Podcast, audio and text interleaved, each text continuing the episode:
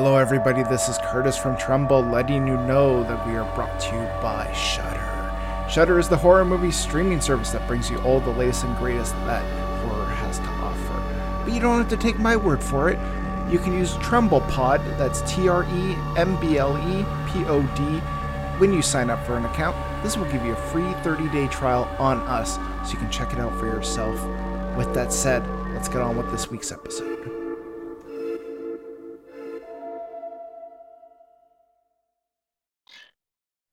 Everybody. Welcome back to Tremble, the Horror Movie Podcast, and uh, the second of our recordings with my makeshift recording setup. I wonder if people are going to be like, sounds different than usual, but yeah. eh, yeah, you got to roll with life sometimes. Uh, with me, as always, Stephen Taylor. How are you two doing? Pretty good. Yeah, alive and well. hmm Enjoying October. Yeah, it's uh, a good time of year. I went to a pumpkin patch yesterday. It was a lot of fun. Uh, there was animals and everything. I think I told uh, Taylor off air, but uh, we took some kids. One of the kids petting one of the pigs, and he just decided to pick the pig's nose. It was pretty funny. I, I was I was laughing for a solid minute. I was just like, this this is too funny. Um, but yeah, yeah, everyone should go do something for Halloween. Like I, I get it, you know, it's like maybe there's not much in your area or something, but go do something fun. You know, even if it's like even if it's going to watch a spooky movie at a movie theater or something, even something like that could be fun. So Or just go out and scare someone. Or not. Not That could, that, could be, Yeah. that could turn out pretty bad, but still. I was scared my partner pretty good because I came home and she didn't realize that I was home. And I went out to the patio, which is uh, looks into the bedroom through a, a window. And uh, I just came in. Uh, she didn't hear me coming. I went out to the patio and I just like her from outside. She screamed so loud. That's like, catch it. Dang. Um, No- normally, I'm the one being spooked. I startle quite easy. I don't know why I love horror so much because it sometimes does legitimately frighten me. But uh, yeah, that's me during Halloween. I I can't even do like haunted houses because they scare me so bad. Like I don't understand what's going on with that. But oh well. we, we drove by uh, PNE yesterday, and it looked like there was a fire. There was like smoke, and I was like, "What the heck's going on?" And then I realized, like, "Oh, it's horror nights or whatever." And yeah, it's just smoke. Mm. Yeah, just basically there's a massive fire going on at PNE, and I'm like, "Oh, this is at the end of the the, the haunted roller coasters." But um, cool. Uh, yeah, we're talking about Southbound today. Movie that uh, I have never seen before, but it was well worth a watch. Oh boy. I mean, just just to, to preface it, like, I mean, so anthology movie different than Trick or Treat. The fact that um, Michael Dougherty wrote and directed that movie, but this one you have multiple stories with multiple directors, including Roxanne Benjamin. Uh, the Ready or Not guys, uh, Matt uh, Bettinelli-Olpin and uh, Tyler Gillett. You have David Bruckner in here. Radio Silence. Uh, there's just so much stuff going on in this movie. Yeah.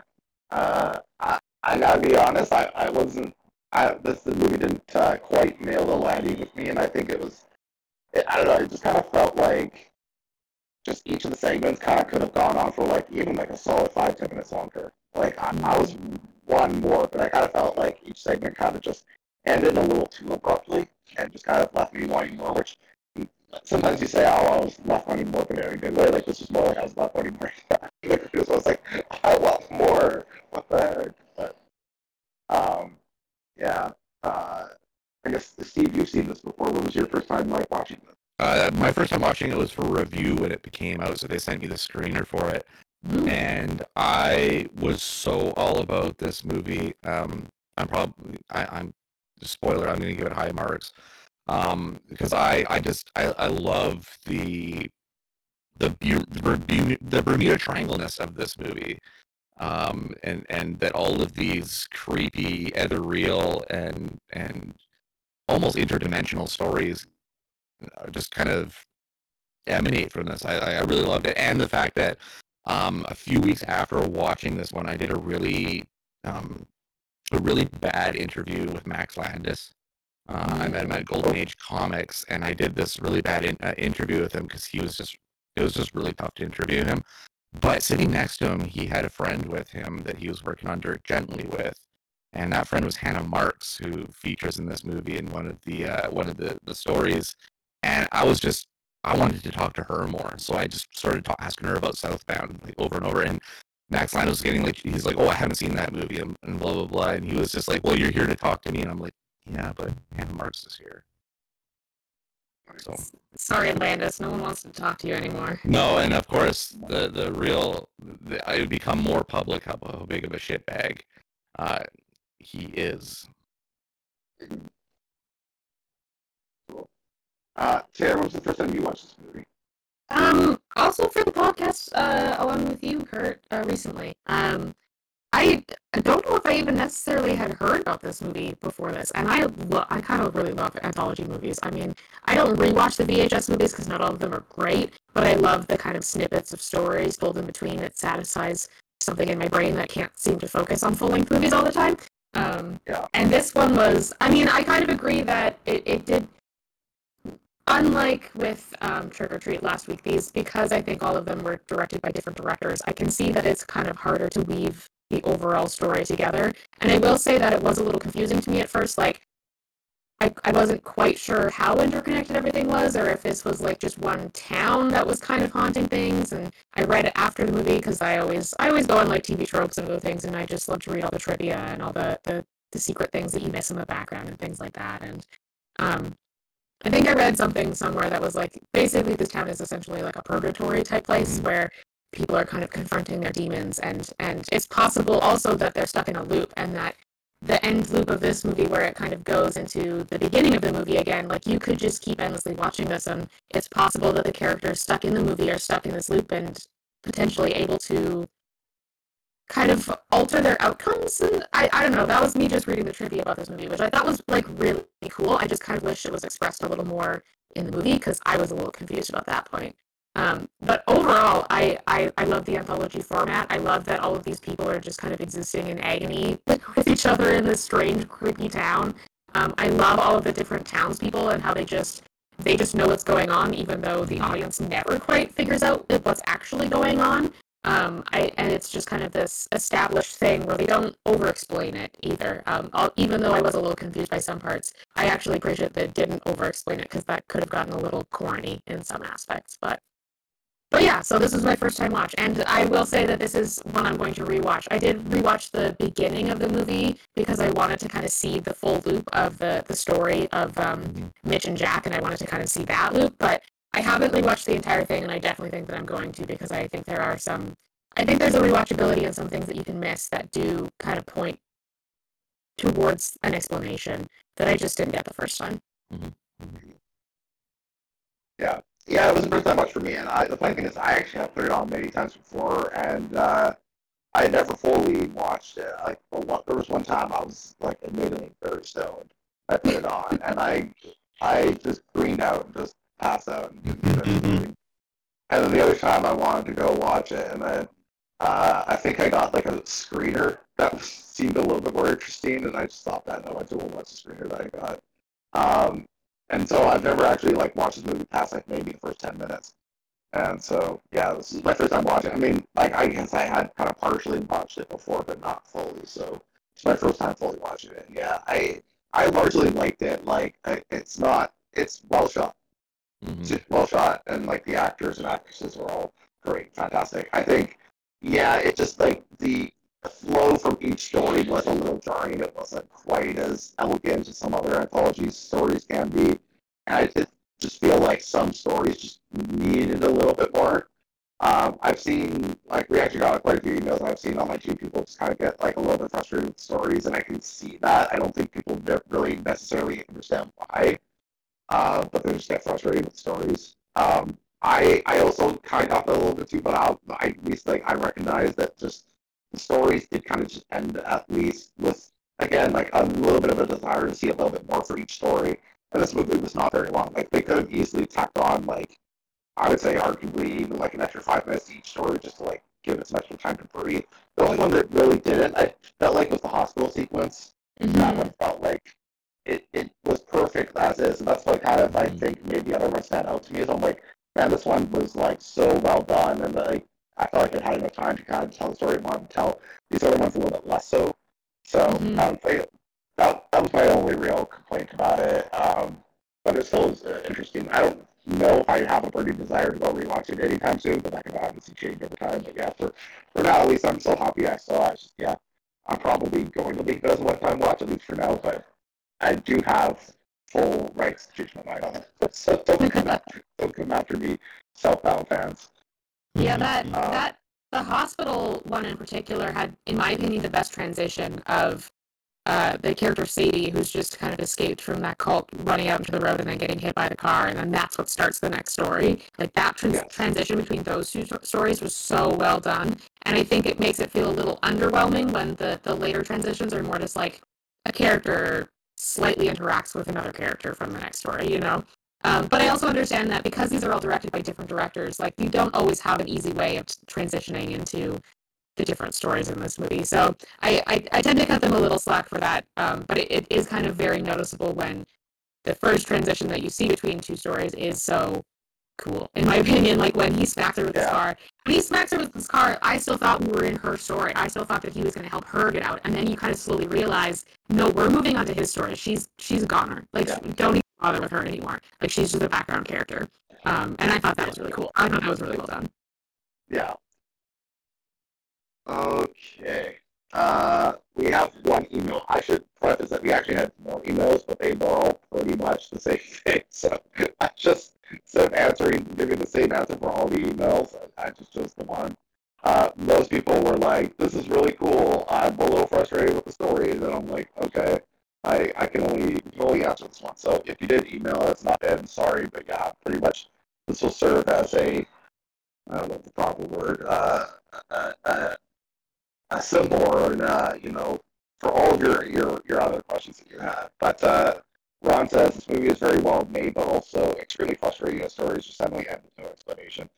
Uh, I think in some cases they end for somewhat good explanation. I mean, her running into the road and getting hit, like that, that worked so well.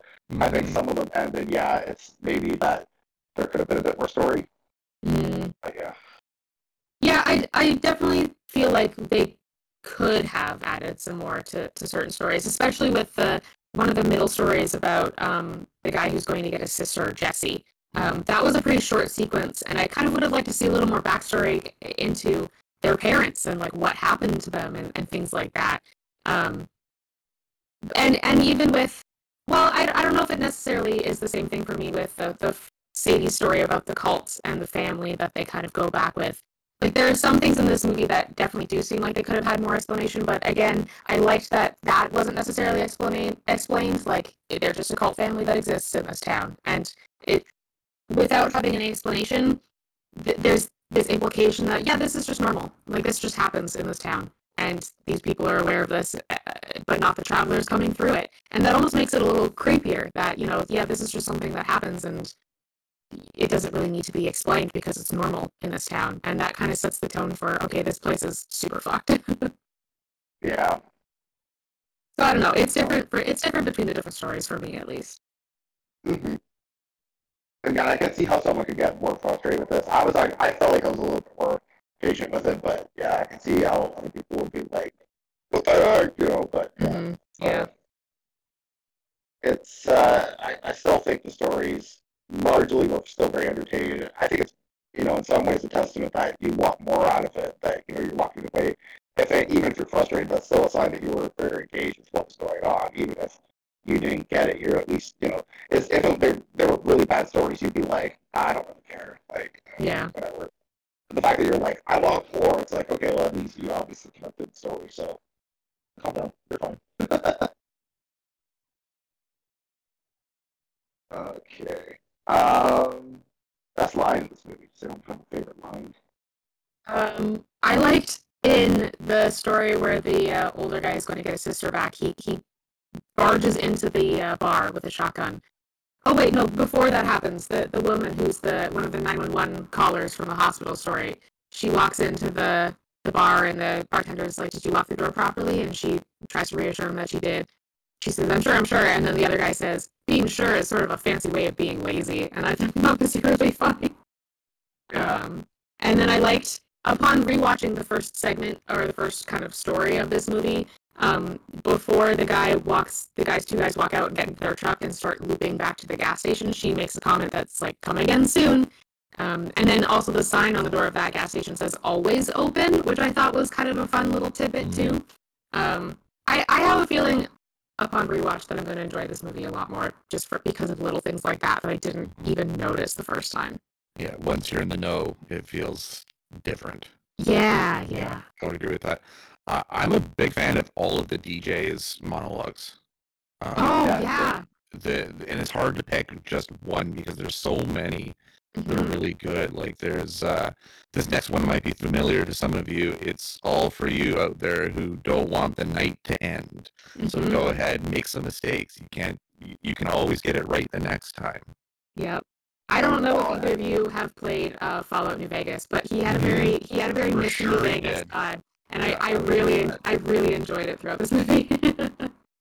Yeah, uh, the actor Larry Fessenden, Fessenden uh, we're actually we've already covered some some movies that he's been in, but we're also covering one next year that I'm very excited about.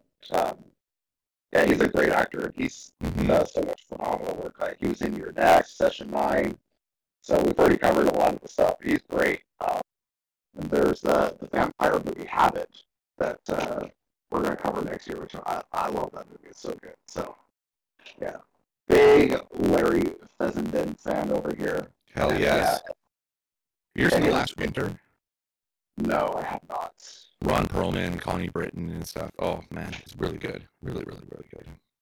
Yeah, I he's in a lot of cool horror stuff too. Um, but yeah, like uh, he he's in that movie Habit. And yeah, that's a that's a really cool movie that I enjoy. So that, I think next year I've got it as a double feature with another movie about people kicking vamp- vampiric habits.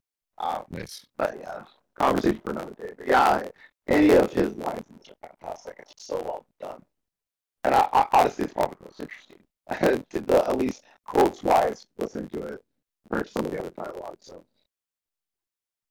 uh, best performance of this movie. I mean, to kind of piggyback off that, I'm also going to say Larry Fessenden because I just like his his line delivery. I mean, there's some good performances in this, but even though his is all vocal, it's so like guy just cuts through the scene like a hot knife through butter. Like it just works so well. So Yeah. yeah, I'll go with that. I Dana Gould ooh, for the uh, hospital sequence. Yeah, yeah, that, that was really good. I I was gonna say um, Fabianne Therese, who plays Sadie, the, the the girl who escapes the cult, also because of that hospital sequence. I just thought some of her like background movements while she's like dying were kind of grotesque, and I actually was like, oh, that looks real gross. She's doing a real good job of that. So I would also her. Although I think Mr. New Vegas is my my top contender because yeah, it kind of like how in, in Trick or Treat the Halloween theme kind of connects people. In Southbound, it really is the the DJ, the the the voiceovers while they're like either someone is driving or, or going somewhere or doing something. That kind of seems to kind of connect these stories a little bit too. Um, and so I like that. I like that through point. I think that this movie kind of needed that, and maybe even a little more to, to connect them. But um, I I did enjoy the DJ segments. Yeah. Okay. Uh, best kill in this movie. The, the broad daylight Grim Reaper kill. yeah, that was brutal. That was so good. Yeah, I, I had that written down too. That one, I think it's probably the one that just stands out the most this entire movie too. I mean, Sadie's death too in the hospital after being manhandled, basically after being hit by a car. That was that was pretty brutal. I actually couldn't watch some of those scenes because of just how nasty. like I don't know what it is, but like someone reaching their hand. It, I can watch the dude's head get blown up, no problem. But that it, him reaching his whole arm up into her torso was just so gross. Yeah. Yeah. All right. Uh, dumbest decision in this movie. Ugh. Don't get in the car with the abductors. I mean, I guess Yeah. the, the creepy family weren't technically abductors, but as soon as you get in the car, that's when they can take you anywhere you want and you're just gone. Not what you can do with that one. Yeah. Although, honestly, almost all of the characters made some unwise decisions in this movie, but that one was definitely the if you get that gut feeling, just don't go. Yeah. I would say not looking both ways before crossing the street. That's great Mm. I mean, her whole character arc, because you learn like that somewhere in her past. I don't know if it's supposed to be just her friend or her girlfriend. It's kind of alluded to that they were love interests, or at least a little bit. Um, it sounds like she made some sort of mistake and left her behind, and now she's dead. And so that could have been a pretty dumb decision too. But we don't really learn exactly what that is. Although that's another thing that I I don't mind that we don't learn that so much because it makes for some pretty good uh, imagining of what could have happened.